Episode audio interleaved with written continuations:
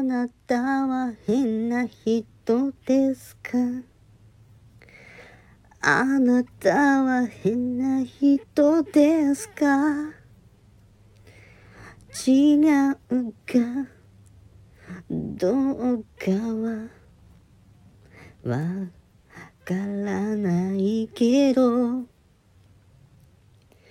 変な人であってもそれは悪いことじゃないよ。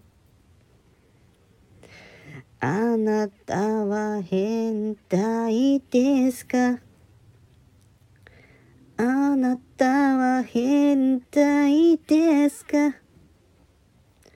どういう変態か考えたことますか？たとえ変態だとしても悪いことではない。だから変な人であっても変態であっても